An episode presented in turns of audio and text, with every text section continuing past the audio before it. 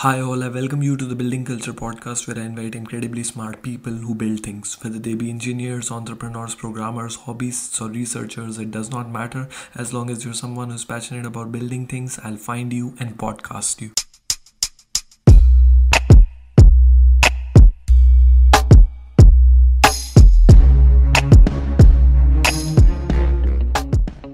Hi all, I want to take a brief moment to thank you all personally for supporting this podcast on YouTube and on all major podcast platforms, including Google Podcasts and Spotify. The podcast mainly features interesting people in robotics, artificial intelligence, and entrepreneurship. If you believe that the information that I'm providing might be of benefit to you or to someone you know, it would be really great if you could hit the subscribe button and press the notification icon so that you can get notified on time whenever the next part is out. It would literally take you a second or two to subscribe to the podcast, but it would really mean a lot to me because I can grow the podcast to a level that where I can reach more people, invite ever more interesting guests, and have a more meaningful impact. So let's begin now. So, uh, you did your master's in computer science in, at T U Delft. So how was the course structured? Could you uh, give an outline of uh, uh, overall how it was designed, and uh, was it more practical oriented or uh, mostly theoretical? How was it? Yeah, so uh, as I mentioned, like in T U Delft, Uh, my experience was really good because we had a lot of practical exposure, and most of the courses were like uh, fifty percent of the grade was on the uh, exams. I, I would not say most of the course because we had few exams. So few courses had fifty percent grade for exams and fifty percent was for compulsory lab work.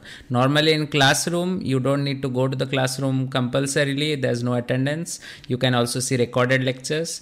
But in uh, practical, in labs, you have to go there. There will be normally a PhD or a postdoc.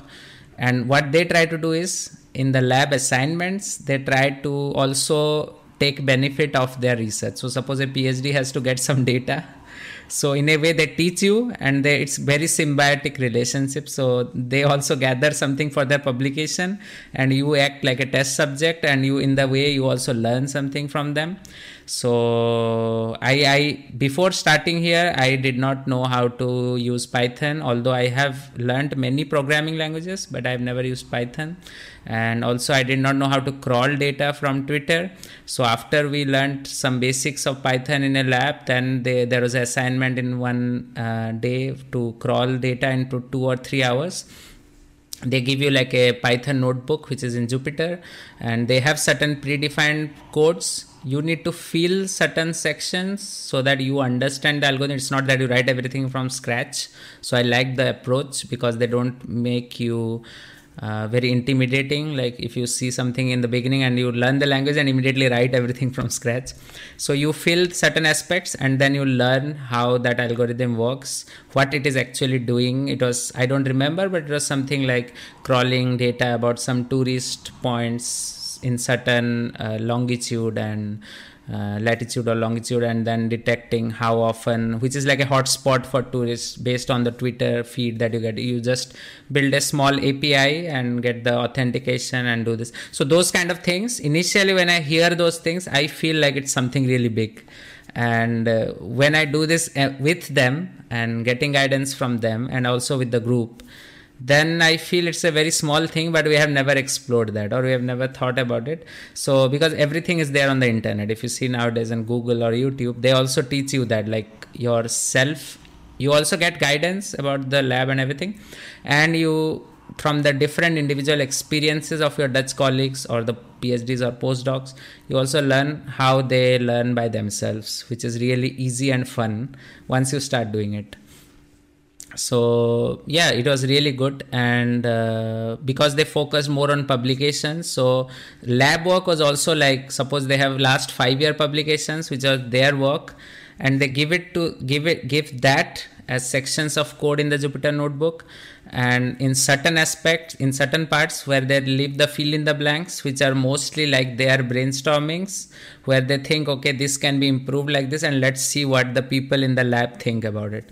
So if we do something, we also learn by improving that, and in the same time, they also collect those ideas and try to write another paper out. So it is more like benefiting each other without knowing, because I came to know that we are also benefiting them after I finished that course.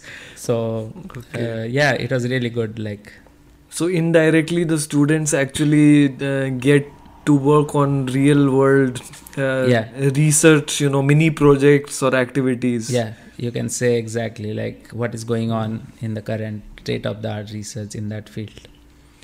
Okay, and normally here in German universities, the Uh, courses, the curriculum is structured such that you have one and a half hour lecture and then one and a half hour exercise session for the same lecture. Is it similar there at T U Delft as well?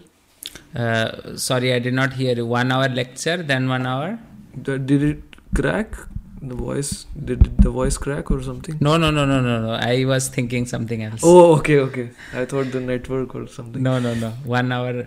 Yeah. Yeah. So normally in Germany, what we have is we have one and a half hour of uh, lecture and then one and a half hour of exercise session.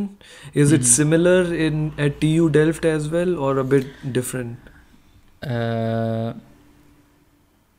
so we have. I I don't think we have uh, the exercises along with the lectures. So normally the one and a half hour lecture is there. That is the ninety minutes lecture with a break of fifteen minutes, I think, in the middle. If I'm not wrong, I think ten to fifteen minutes. But these exercise sessions are part of the lab. So they never do it immediately after the lecture. Uh, sometimes, so the labs are normally not immediately after that. They are normally spaced out. So you do all these exercises in the lab, and as you mentioned, sometimes there is also interrelation. So if they teach something, even if it is from a research paper, like a small theory or a concept, you implement that when you go to the labs. That is why the lab is compulsory. Even though you don't come to the lectures, you have to come to the lab. Then only they are sure that you are able to understand this. And apart from that, I did not mention some courses also had no exams, but thirty percent grade for assignments, which are like eight to ten daily assignments. They were averaged for thirty percent, and fifty percent grade for group projects, which are based on the labs and the theory, and twenty percent grade for the compulsory labs. So it was no exam. In a way, I feel safe because you can pass that course. That's what I feel, because giving exam and passing is difficult, at least here. And uh, but you work more, so you don't give exams, but you work really more, really hard, because of the daily assignments, like weekly assignments and group projects where you have weekend meetings. But you, at the same time of working hard, you are also safe, as I feel, in terms of passing, and also you learn a lot in terms of uh, getting that theory and getting some small chunks in the lab, and again implementing in projects. Like, for example, uh, this Twitter crawling, it was also a mini project. So after learning this hotspot detection, we were given some assignments. I don't remember exactly, but it was like a two week assignment. And that was like a two member group assignment for the tw- crawling, something on top of that. And uh, we also had one course where we had assignment to build a recommender system, where we can, uh, it was an information retrieval course, where we need to build a recommender system, and you can choose anything you want. So we chose like a jewelry shopping page we def- we make as a group of six members. And then you show some tags, and uh, some way you rank them, and you apply what you learn, like Elasticsearch and the things that were taught there. I don't remember everything, but uh, all these things, like small things, like how information is retrieved, what is T F I D F, what is cosine similarity, uh, the way the Google ranks everything. I mean, it's very old, but they have improved a lot. So all these things, you put it into practice in the lab work, and they also have specific defined criteria for grading. So even the lab work will say like, okay, if you use this concept in whatever way you want, they will never restrict you how you use it, but you should have that component in the project. Then you get certain grade. So in that way, it is very open, flexible, but it has a predefined structure. So Uh, suppose in my project, I should have a search bar which ranks the search in this way. And then you can make it like showing the search bar in blue, yellow with glowing lights, or you can do anything fancy on top of it. But this basic thing should be there. That will give you. So in that way, you make sure that you pass the exam. So there was a uh, graphics, three D graphics course, which I think was the most difficult for me. There we had to design a snake game. So, so that was, I think, one of the, t- and we did not pass the project in the first attempt, and we are the only group which did not pass. So we we requested our professor, and he was very kind enough to give another opportunity. And then we worked in the summer vacation, and we just passed. After that, he just gave a six. Six is passing in Netherlands out of ten. So that was the toughest. I think you need a lot of mathematics, the three D imagination like X, Y, Z axis, and then you have to model those characters using some software called Blender. And then, so there's a lot of things which I never use now, but it, I learned and used it, and then it's gone. It was really mm. tough, like the doing everything, the whole course.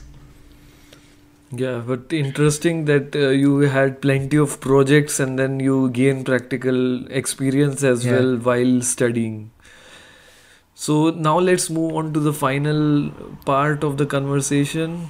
So you talk about your uh, visions about uh, the education system, how you would want to contribute in a small way uh, towards improving it, and also your uh, LinkedIn.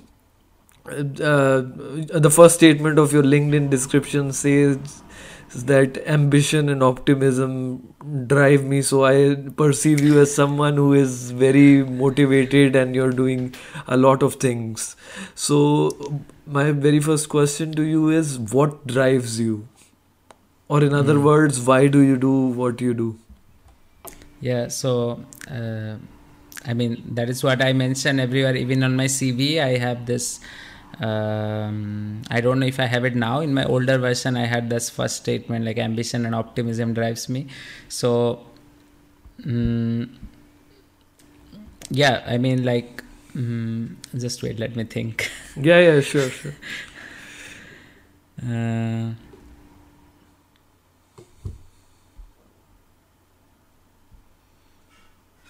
let me bring some water. Yeah, sure, sure. Uh,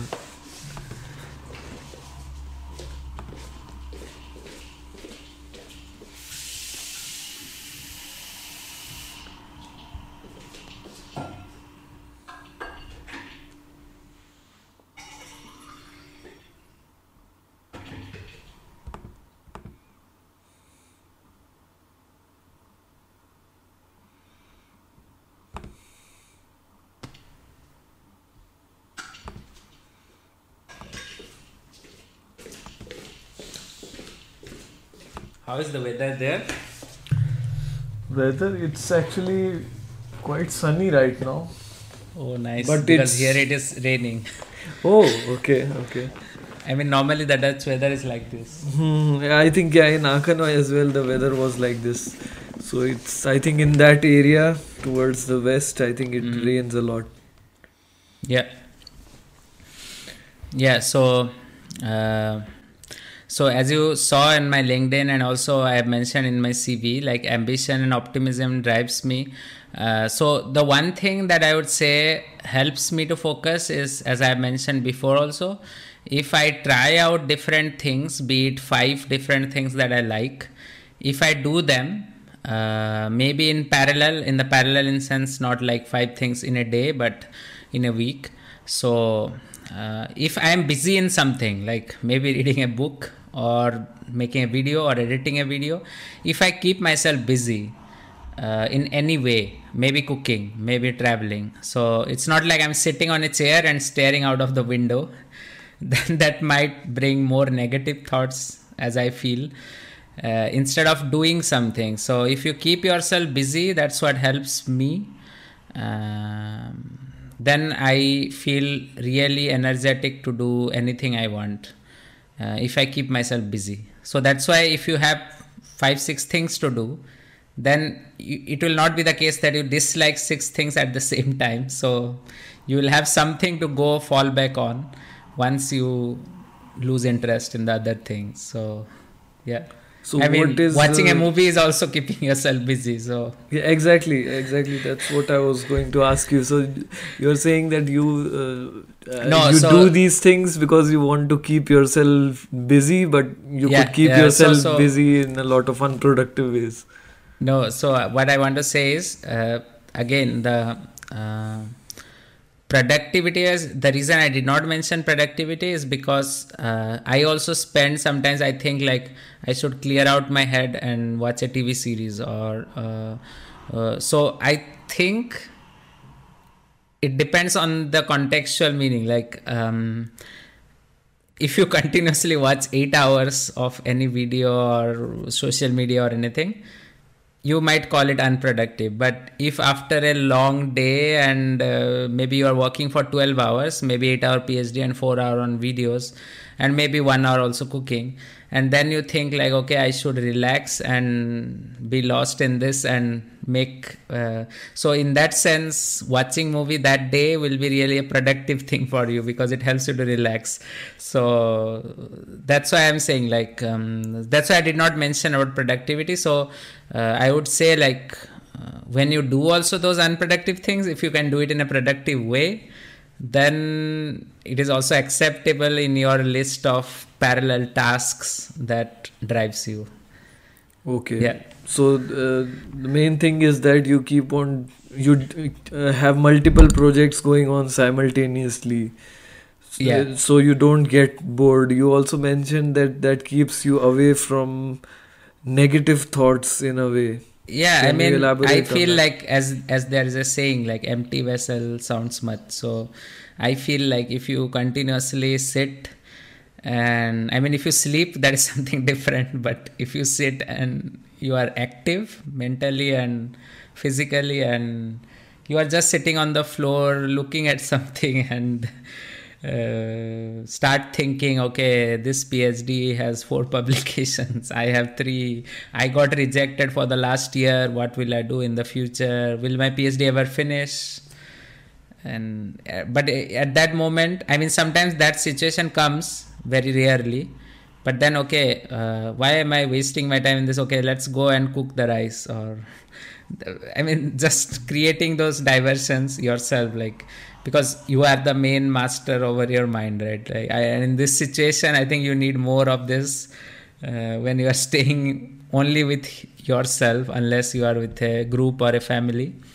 Uh, you are more conscious, right? Like what you are doing, and you should be able to drive yourself. Otherwise, so driving yourself and doing and different things, and also making the unproductive thing productive. That's the short formula coming from some with PhD, which I don't think you should apply, everyone should apply, but okay. So ambition and optimism drive you. So can you elaborate more on that? Like what's your ambition, and also about uh, your I think views the optimism, optimism part is uh, more like already answered. Like I would say like just think positive, don't compare with anyone. In the comparison, there is also another aspect which I did, did not mention, like um, if someone, like for example, if you start a YouTube channel and uh, you see that the other person started with you, but in two months he has one hundred K subscribers and you have five K subscribers. So uh, that doesn't mean like, I mean, because you don't know what is happening inside, right? Like, I mean, I have seen people like uh, there are people who really commit to that, or they have a team and they are advertising something, and you are just doing yourself everything, you are not investing that much time and money in that, so obviously they will get a better result in a short period of time. So you never see the complete picture, but you always assume something and then start to degrade yourself or maybe think something bad about the other person. So that's why I say social comparison. Social comparison is also another research topic in our group someone is working on. So uh, so I mean, that is a bit different. I'm here going more towards the philosophical side, but uh, it never helps, like social comparison. If you, but in instead of that, I think many people have said in many different books also, like always try to compare yourself. So if you compare like one month back, how was I? And one, so for example, in my case, uh, suppose I say, okay, two years back, I had a channel where fifty people are watching every day. Now I have a channel where approximately one point two K uh, people watch every day. So in that way, you can feel happiness, right? Like you feel like you are higher than, the, but I, at that moment, you suddenly bring in like, okay, that person has one hundred K. Now you are like, so that's how optimism can be like uh, derived or can be produced from different instances in life, and uh, it is you only who can do it better.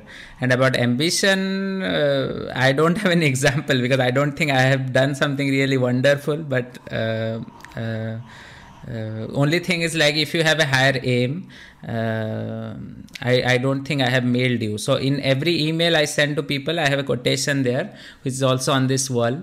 So which says that the greatest danger for most of us is not that our aim is too high and we miss it, but that it is too low and we reach it.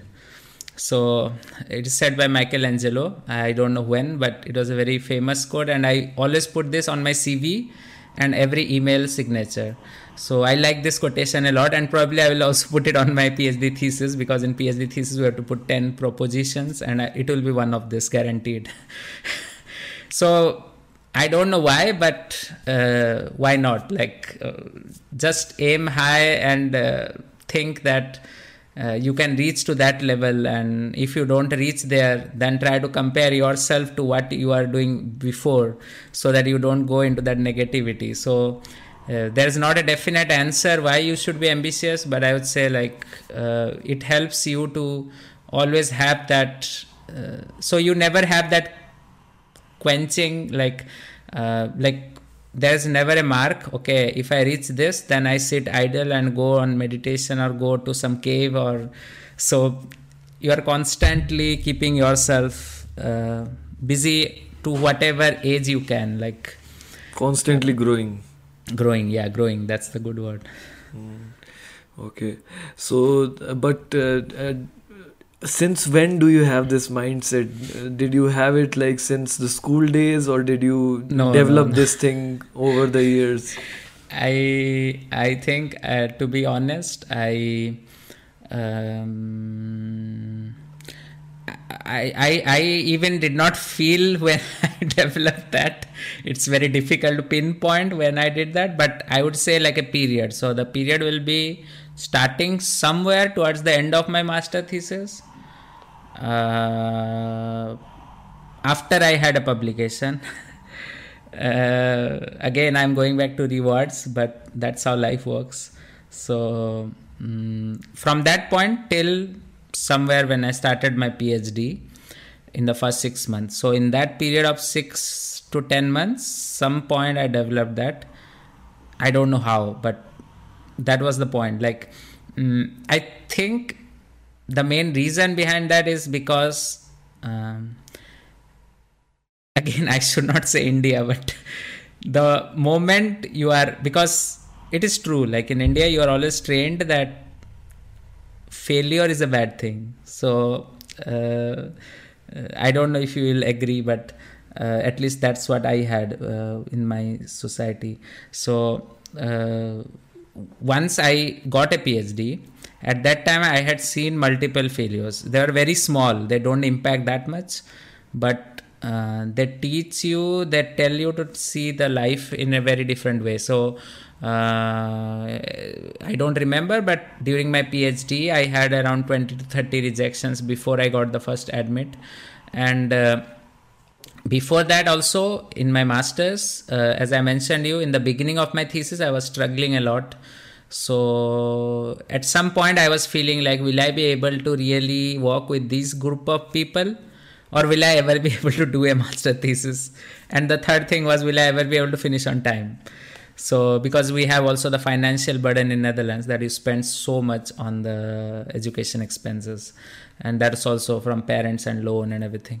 So yeah, so that was the point. Like I don't know exactly, but that after seeing these f- struggles or the failures, then you realize like these are very small things. Like you, it makes you learn so much. Like I mean, I also mentioned like I failed one uh, subject uh, during my uh, master's.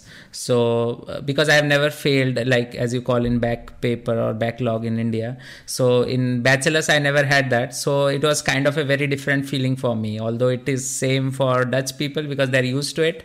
So then I realized, like, why am I thinking like this? Like, I mean, this is like, because you are already ingrained in that, in the society. So when you see these things, and then by the time you see maybe one or ten failures, then I think you get really mature to understand the really beauty of um, learning from those situations, like instead of getting demotivated. And, and, and, and at the same time, I think at that time, you also need someone to to talk to you. I think you cannot do it yourself from the beginning. So you either need someone close by, or your parents, or uh, maybe some motivational speakers if you follow, I don't know. Like, so initially that is the bootstrap. And then once you have that, then I think you also start developing yourself, like guiding yourself, the mindset. Okay. Okay. So that's quite inspiring, I would say. I hope so, it doesn't go in the spiritual direction. I don't know. Like, no, it's fine. I mean, uh, in this third section, we are free to open to these kinds of things as well. So that's fine. But yeah, uh, what I really like is that how, you know, you uh, changed your mindset because you became comfortable with failures. And before that, you were afraid of being, uh, you know, of, of failing an exam or any any goal in general, because I think, yeah, that's the mindset uh, that we develop. Uh, but I agree. I mean, uh, the failure is considered such a bad thing. Like, you are, you failed, so you're not a good person and stuff like that. But once you become comfortable with failure, and I think uh, from your journey, what I can uh, understand is that as you became okay with failure, that it's okay to fail. The Dutch people don't give a damn about, you know, having failed an exam many, many times. And uh, then I mean, after that, to add to it, like uh, the major demerit if you avoid fail- failure or start thinking negatively is that you will have this fear of trying out, because we have that in there. Like, that's why we never try out, because if you try out, you are always, you want to be in a comfortable position, right? Like, uh, okay, I mean, people who start a startup, they always get this advice or anything. I've heard from many people, like, um, don't do this. If you do this, uh, why are you leaving a very respectable job with a ten K or something salary? Uh, you are such a comfortable life. You have a wife, you have a son. Uh, why do you want to? So it's like, so not everyone is same. So why do you constrain yourself with that kind of mindset? Yeah, yeah, exactly. So, uh, yeah, once you became comfortable with, you know, failing, and then you would, as you mentioned, you would try out many different things, because why not, right? Because failure does not bother you. And then once you try out different things, then you can also set high goals, right? I mean, this is just something you make up in your mind. So why not set really high goals? And even if you fail, you grow in the process, and yeah, probably it doesn't matter. Yeah, so because you have already started accepting it. Mm-hmm. That's really, I mean, you covered in in so much clarity of uh, you know how uh, how you think and why you do these many things. So thank you for that. And also you mentioned that uh, uh, there are also a lot of people who support you in adopting this mindset. So do you have some idols or role models that have helped you in, you know, the, reaching this mindset of, you know, trying out different things without caring a lot? During my master's, uh, I think first was my parents. That's for sure. Uh, because we always have like everyday one Skype conversation, and uh, I am very open. So they also try to, because unless you are open, how will they know like what is happening to you abroad? So they helped a lot, like uh, in terms of thinking and accepting things and everything. I mean, obviously, if you think like that, most parents, they will be something in India, but once you are abroad, they also think in that sense. Not like they will always push that thinking also when you're abroad and living alone. So that is one primary source of support. And the second one, I don't know if you should include in this video, but um, have you heard about Brahma Kumari? So I personally, I don't uh, have any inclination or belief in their whole ideology, but there are certain people in that who speak a lot about how you can program your mind, what is positive thinking, how you can do positive thinking. So those teachings or those particular videos helped me a lot. So if you, so I'm not a blind follower of that. So if you say like, they say like, don't eat non-veg, it does this, that. So I eat non-veg. So just to make it clear, I'm saying so because I like certain aspects of that Uh, society, of certain people, so I just extract those things, and because it helped me a lot. So uh, there was someone called uh, Shivani, I don't remember her name, Shivani Behen, they call Shivani Behen. So she had, she is an engineer, and now she left uh, her family, and uh, or she is with the, I think she left the family, I don't know. So she is an engineer from background, but she teaches these things, uh, like there are many videos on YouTube also, Uh, where they say like uh, what is positive thinking, how do you preserve your energy. And I think some of the lectures are really very practical. If you hear them, you can also implement them. You don't need any special tools or meditation or anything. It is just changing the way you think. So that helped a lot, and that was also exposed by my parents. So So uh, her her things helped a lot. And apart from that, I think in this, uh, I mean, I did not read that many books till twenty nineteen. And I realized that uh, many of my friends, they used to read a lot of books. The thing is that I don't dislike books, but somehow when I see videos, they are more addictive to, even if it is a movie, it is more easier to, because you don't have that load to read and process. So you just see it lightly. And that's why I just avoid books. I always think like I should read books. I should read books. And then when I see my friends, they learn a lot because there's a lot of knowledge out there, be it a person's own journey or some company or startup, or there are many things. So till that time I avoided. And I think in twenty nineteen, twenty nineteen December or twentieth January, I thought every year I will read five, six books, but till the end of this year, I have started four, but none of them have been finished. So that I need to put, push myself, apart from doing whatever I am doing, I need to push myself to allocate some time for that. So only book I think we have read a lot is Elon Musk, uh, his biography, and that helped me a lot. I watched a lot of videos on him. Uh, the thing I like about him is that, I mean, obviously he's super intelligent in what he does, but uh, what I like about him is also the, the story uh, that always shows up everywhere. They also try to make it more glossy, I, I would say, like... Uh, about the, if you have heard about it, like the multiple failures that he had with the rockets, and then NASA was also not sure, like that last one which took off, if it had not, then maybe he would not have got the contract, and now they are the pioneers. And uh, so his journey is kind of very inspiring. So I don't learn anything from it, but when I see his journey, I see myself there, although I should not never compare to Elon Musk. It's just a small, like the same track, I would say, like not, I mean, it's nowhere near, because failing in one hundred million euro or dollar rockets and failing in one PhD interviews can nowhere be compared. But yeah, but they are both failures that. Essentially, so you learn from them. Yeah, yeah, yeah.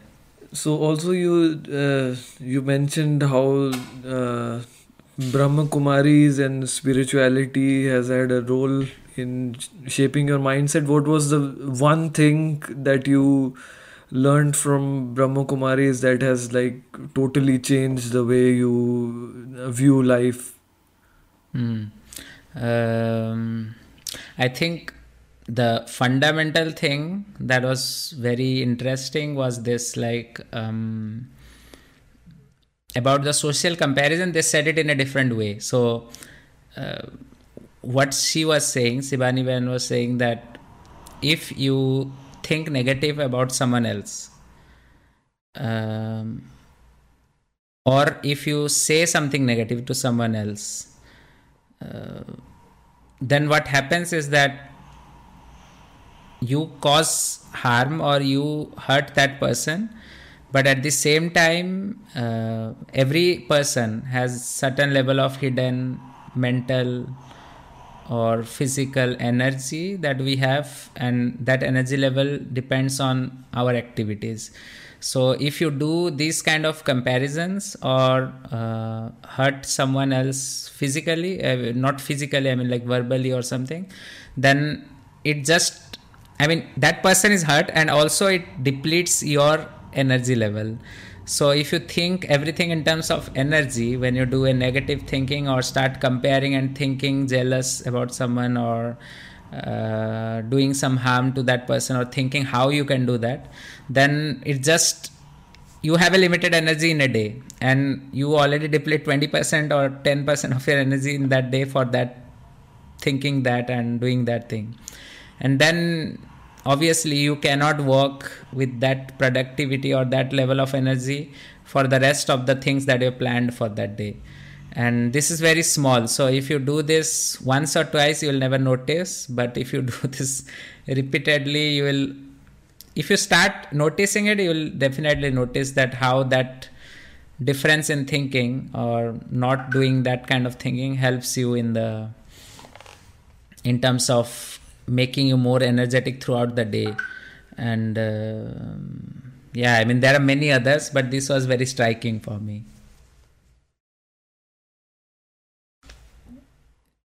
Yeah, and I don't think I, till now, I also don't, I know a particular way to manage it, because I don't do meditation, although I know that it will be very useful. Many people say it, but uh, yeah, I mean, whatever you can, you should try, whatever is comfortable for you. And that is also one thing they always say in Brahma Kumari, like, never force yourself something. So if, if someone doesn't want to really do meditation, or if, if you close your eyes for ten minutes, you don't feel good, then don't do it. Like, it will never cause good for you. If you do something forcibly for a longer period of time, it's never going to work. Like,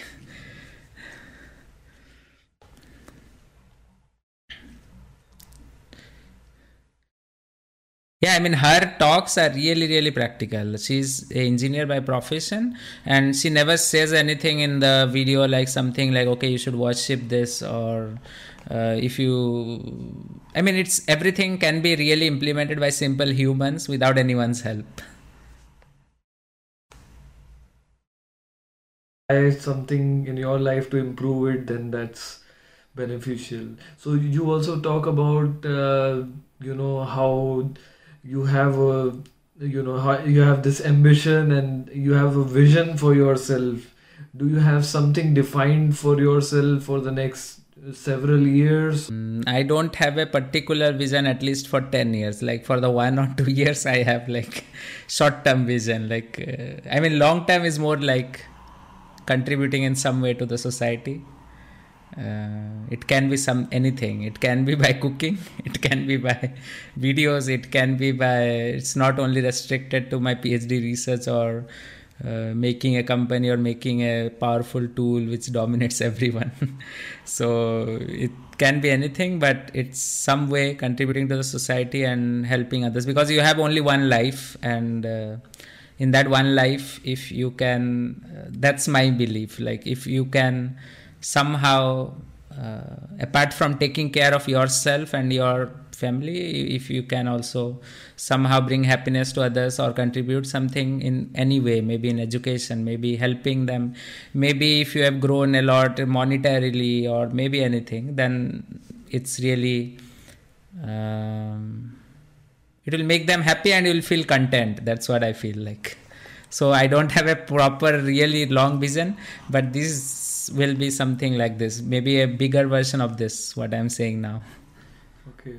So ultimately, for you, the most fulfilling thing would be contributing something to the society in whichever form that mm-hmm. it could be. Okay. Yeah. And what is your like short-term vision? Like you mentioned, like for the next one or two years, you probably have some. First is finishing my PhD. And then, yeah, like, uh, otherwise it will be like Sambit PhD channel doesn't have a PhD. So. Okay. Yeah. So, yeah, I mean, um, finishing my PhD, and then I have to decide, like, I, I am not sure till now also, like, so should I go for postdoc, or uh, should I leave academia, do something on my own, or should I have both, like, academia and also something on my own? And uh, should I go to India after postdoc, or should I go to India before postdoc? So all these things are kind of unanswered. I think, like, when I start writing my thesis, because I always feel, be it master's or PhD, when you are ready, almost ready at the tip, when you start writing the thesis, then you do these things, then it will not hamper your current thing and also not hamper what you are searching for. So probably that will be my time when I start looking for all of these things when I start writing. Yeah, so once you have, you're finished with the main part and you're just writing your thesis, then you can concentrate on this. So also, uh, you said that you started reading books. So do you have some uh, book recommendations? Yeah, yeah. Definitely. You mentioned one about because I Elon searched Musk. a lot. I searched a lot on the books, so I have a lot of recommendations. I think those are good books. Although I have not finished them, someday I will finish it and maybe make a video also if I okay. like certain parts, because that's also why... Um, have you heard about Yuval Noah Harari? Yeah, the short history of everything or something like ah, that. Okay. Right? I have not read that book, but I was reading the, um, what was that? twenty-one Lessons of the twenty-first Century. So this is what I was telling about in the um, twenty-one Lessons of the twenty-first Century by Yuval Noah Harari. Ah, okay. So he's an author from Israel, and this book is really good. Like, I, I think I have read only one fourth of it. Pen is there in the middle. So this is basically about the whole history. Um, I think they have a foreword. Basically telling you, like, um, what will happen, uh, what type of challenges do we have, like. Uh, twenty-first in the I mean he has three parts three parts of books. One is on the past, one is in the present, one is in the future. So this is more of the present for the twenty-first century. What are the things that have gone wrong or gone right, and how this is going to shape humanity? And in this he has mentioned a lot about A I, robots, and joblessness, automation. Everything is there in this. So Uh, book is very interesting. I have only read few. Maybe I once I finish it, I'll make something. And these are the other books. I think out of them only three I have started reading. Uh, this was a really good book. If you want to, it doesn't teach you anything. These are like basic things. But if you want to know how you can mini, yeah, like uh, divide your time into mini zones and focus, then Hyperfocus is really a good book. This is again from the same author, which I have not started reading. It is uh, on the past. Sapiens. Yeah, it is also from the same author, but it is talking about the yeah. past, brief history of humankind. Yeah. And this is about the future, which also I have not started reading. So most of the books are from Yuval Noah Harari. Yeah, yeah, yeah. That Sapiens book is really good. I, I saw a video, I read about it. Uh, and this was the book that I have read, I think, like thirty percent or forty percent about the biography of Elon Musk. And this is more like related to social media thing. Like, uh, yeah, I've heard of this, this one. I haven't this will help you a lot this. If you're a psychologist or a marketing guy who wants to advertise something. Then this this also I have not finished. So anything that you see on the screen have been started, most of them, but I have not finished. So I think these are the, but but I would say, based on my experience, whatever I've heard, if you are uh, if you want to start, then I think Yuval Noah Harari twenty-one Lessons of twenty-first Century is good to start. Sapiens is more like history, whatever I've heard from people, and Homo Deus is talking about very futuristic humans or machines, how will they look like. So, okay. And most of these books I've ordered via my university, so we have that facility. So they're free. Yeah, I mean, according to rule, you can order any book They will pay for it from the university library budget, but you have to return when you uh, leave the university after your PhD. So, ah, so okay. that is not a big issue for me until and unless I can finish them before I finish my PhD. Okay, interesting. Yeah, the, those are good uh, book recommendations. So you, Yuval Noah Harari's books, I also heard a lot. I mean, the the Sapiens one is very popular, right? I think it was yeah, the best Sapiens, selling or so. And I think twenty-one lessons is also very popular because uh, Obama and someone wrote very good uh, review about it, Bill Gates. Uh, I mean, Sapiens, whatever I notice is that he has taken very small ideas and also compared it to very huge ideas. Apart from A I, machine and everything, what will happen? Uh, Whatever I've read till now, he has focused on two things. One is the bio, what does it call? I forgot the term. They call something called bio, uh, something on bio. So in the future, when people will have the machines and everything A I working, so it will be more like bio. What is that term? I forgot the term. No something worries, related uh, to bio. So like you, just like you, did you see what, about the Neuralink? So whatever you see Elon Musk is developing, ninety percent of that is inspired from this book.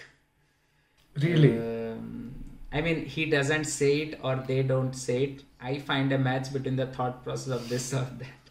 So don't quote me for this. Like, okay, it was just okay. my, my uh, observation. Yeah, observation.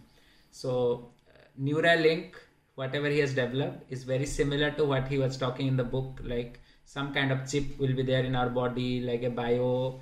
So it is more like bio thing, which is controlling us with the A I.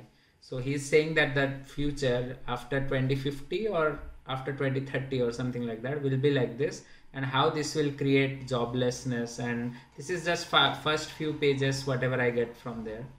And if you read more, you'll get a lot of more ideas.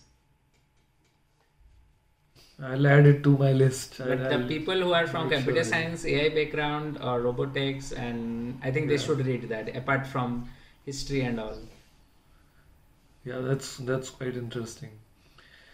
Yeah, so I think yeah yeah just wait one one more thing uh, because I remember that term. I don't know if it is relevant for this talk.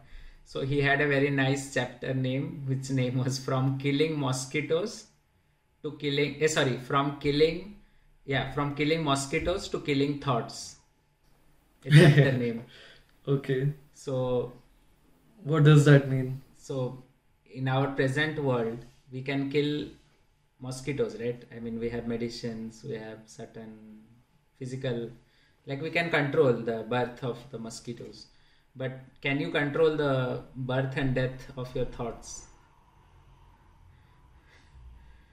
That's more difficult, way more difficult. But that is what he's saying, like with the chips, can we reach that level? There are a lot of questions in that book. Not ah, like he's okay. giving you answers, but he's giving a lot of ideas and questions. And when he says that, then I remember like this book was written one and a half years back. And obviously Elon Musk was working on Neuralink even before that. Maybe Elon Musk might have been interviewed by him. So, uh, because he's also like, he doesn't like A I. This author also speaks negatively about A I, and Elon Musk also speaks negatively about A I, contrary to Mark Zuckerberg or uh, hmm. Hmm. I don't know about Jeff Bezos, what is his stand, but Mark Zuckerberg, I don't know, maybe because he wants to sell Facebook, so he's always like for A I. So, and he doesn't have a good rationale also to explain why he's for A I. So yeah. But, but this book is I... really recommended, even if I've read ten, twenty percent, but this twenty-one lessons you should read, like it's a really good book. Yeah, from what you explain, it sounds really relevant to my field as well, but also generally interesting. So yeah, yeah. I mean, those are some really good recommendations. Feel like, okay, what is going to happen in the future? Yeah. You were just saying like, once you have this automated system, then there are lot of sites. So the main advantage will be if you have this, for example, you are now going to doctors.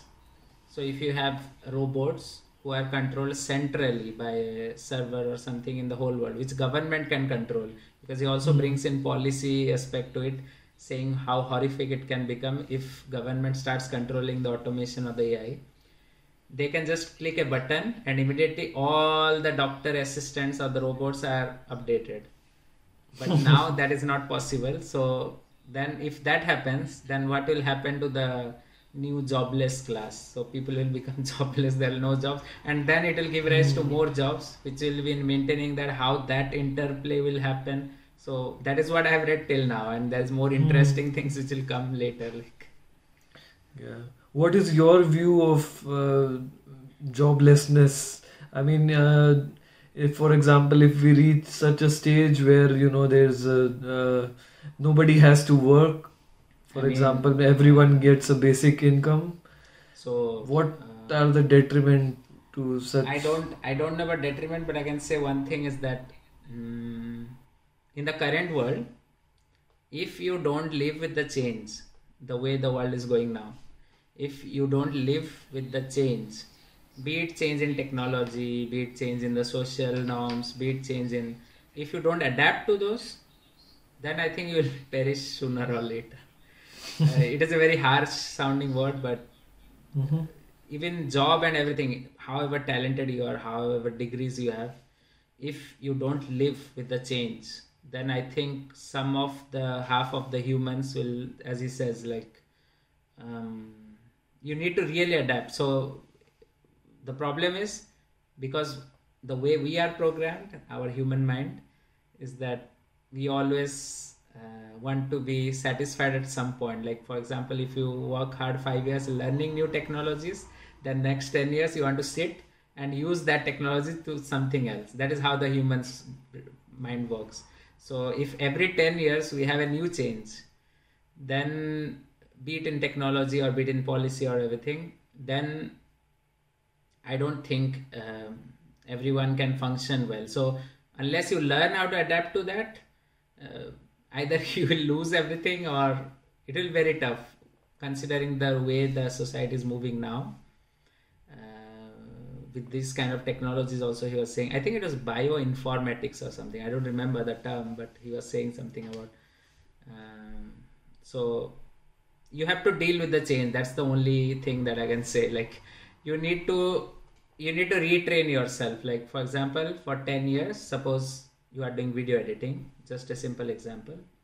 After ten years, you have A I, which can edit your videos. There is, now also there is A I. I was trying to work on that. So uh, why, why I'm saying is, um, yesterday I saw, I found a YouTube video. I don't know how, I got a recommendation.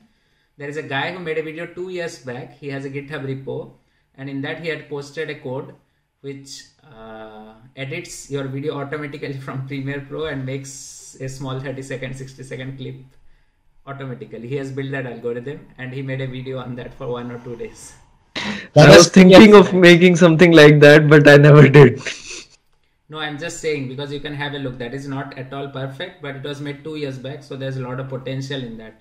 So what I'm trying to say is, if you have this kind of automated thing, maybe in ten years, which will really work very well. Like, so then maybe the people whose only profession is video editing, they are going to perish. Or exactly. Yeah.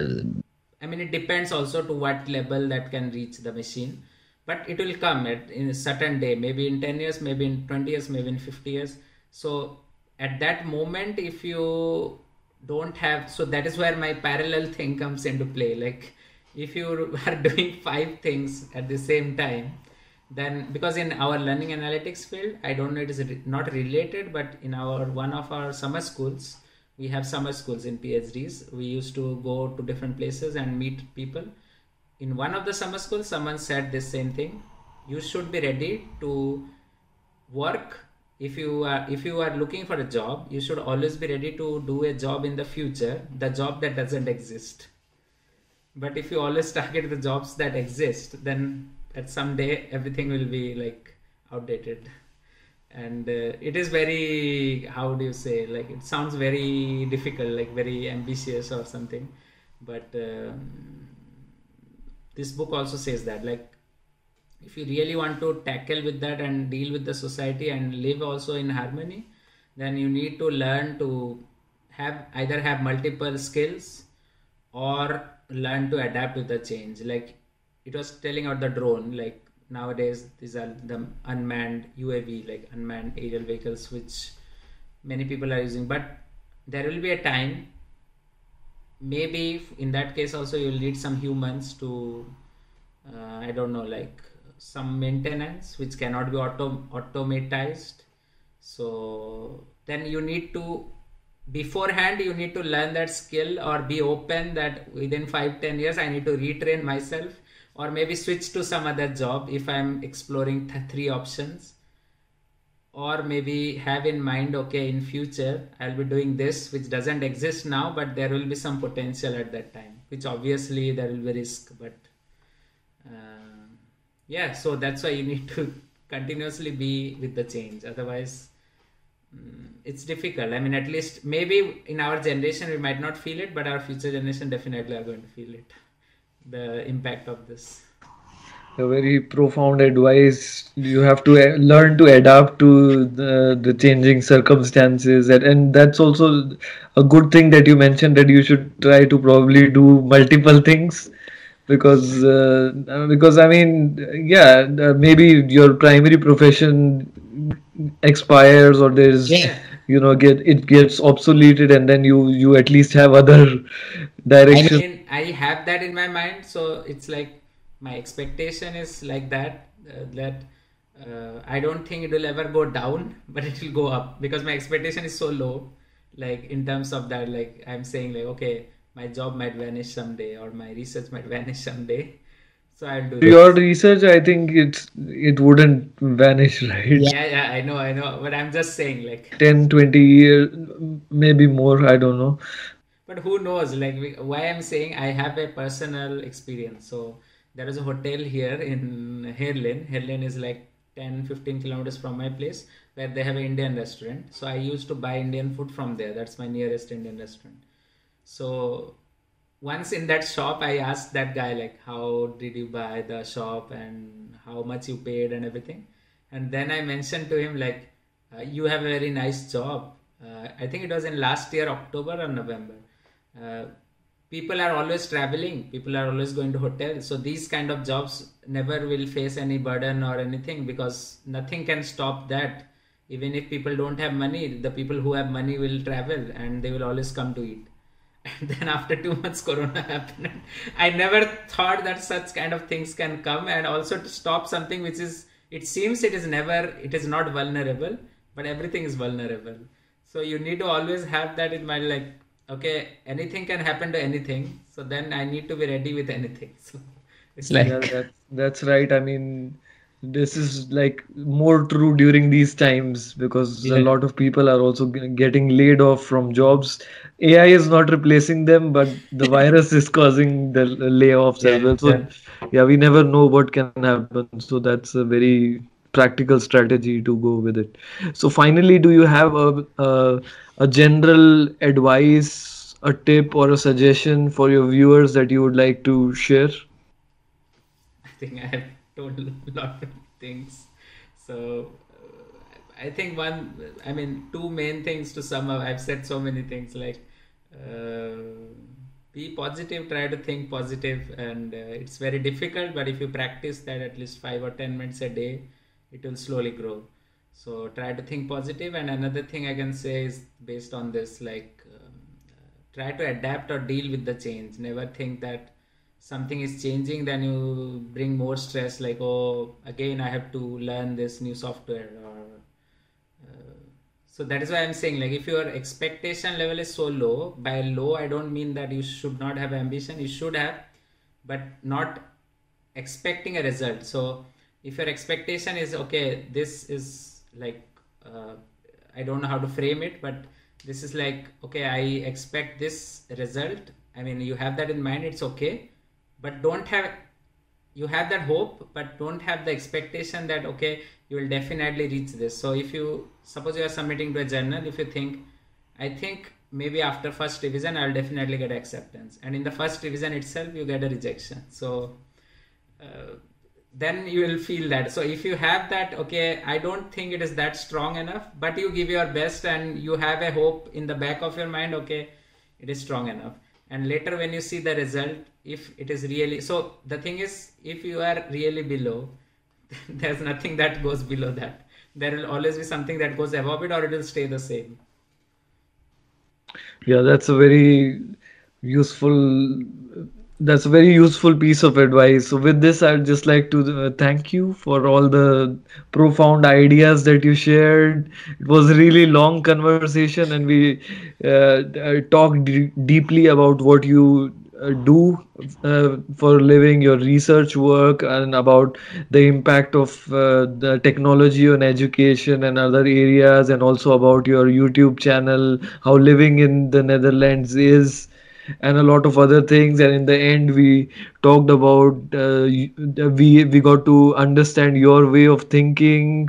We talked about some motivational stuff and how you view life in general. Some uh, general approaches are what you shared of, you know, living, and uh, some mindsets to adopt. So it was a really enriching experience, and I hope uh, you also had a good time, and hopefully we can also do another video in the future on a different topic, probably, who knows.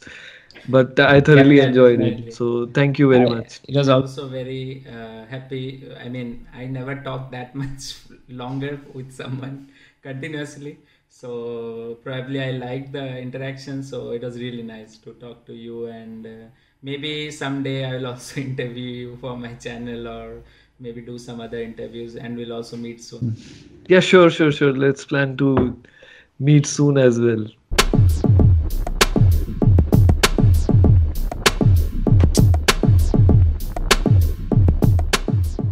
So, uh, so ideally, the education system has to do something. I think you're getting some WhatsApp notifications or oh, something. I'm getting. I think so. Hey guys, I really hope that you enjoyed this particular conversation and it helped you in some way, shape or form. If it did, make sure to hit the subscribe button and the notification icon or the bell icon so that you can get notified on time whenever the next part is out. Also, it would be really great if you could give me your feedback in the comments below. That would really help me improve. I'm uploading small clips of the long podcasts on a regular basis on platforms like LinkedIn, Facebook and Instagram, so make sure to follow me on these platforms if you're someone who cannot take out time for the long episodes. The podcasts are also available on all major podcast platforms including Spotify and Google Podcasts. So if you're someone who prefers to listen to podcasts rather than watching full-length videos, make sure to follow on your favorite podcast platform. Thank you very much and see you next time.